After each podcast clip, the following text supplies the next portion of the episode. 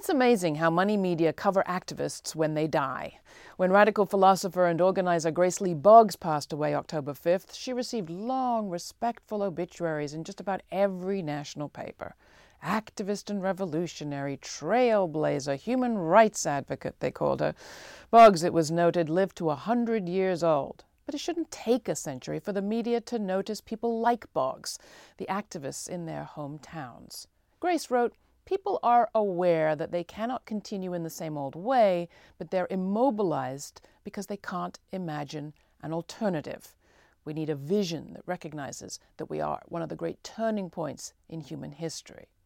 In money media, that vision is sorely lacking. When they cover community organizing at all, profit driven media tend to focus only on the troublemakers, the sit ins, shutdowns, and picket lines. But while activism is often used to extract concessions, and we love troublemakers, organizers like Boggs don't just make trouble, they also make change.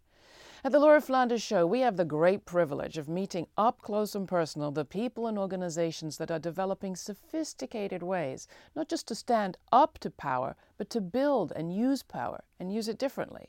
Tate Boggs in Detroit, the most radical thing she ever did, she once said, was to stay and create programs that build a sense of pride and ownership among local people through planting gardens and painting murals and more. In Buffalo, New York, the group Push Buffalo combines political campaigning with capacity building so local residents can renovate abandoned houses to the latest ecological standards once they win control. In the Rockaways in central Brooklyn, New York, we've reported on the Working Worlds Co op Academy, which teaches working people the basics of business planning and raising capital. And as we've reported here, residents all over this city, New York, and others too, are learning about priority setting as they participate in local budgeting. November 9th through 15th is New Economy Week, five days of events focused on transforming society. People will be lifting up visions, but also concrete models. It wouldn't require so much imagination if only the media paid attention.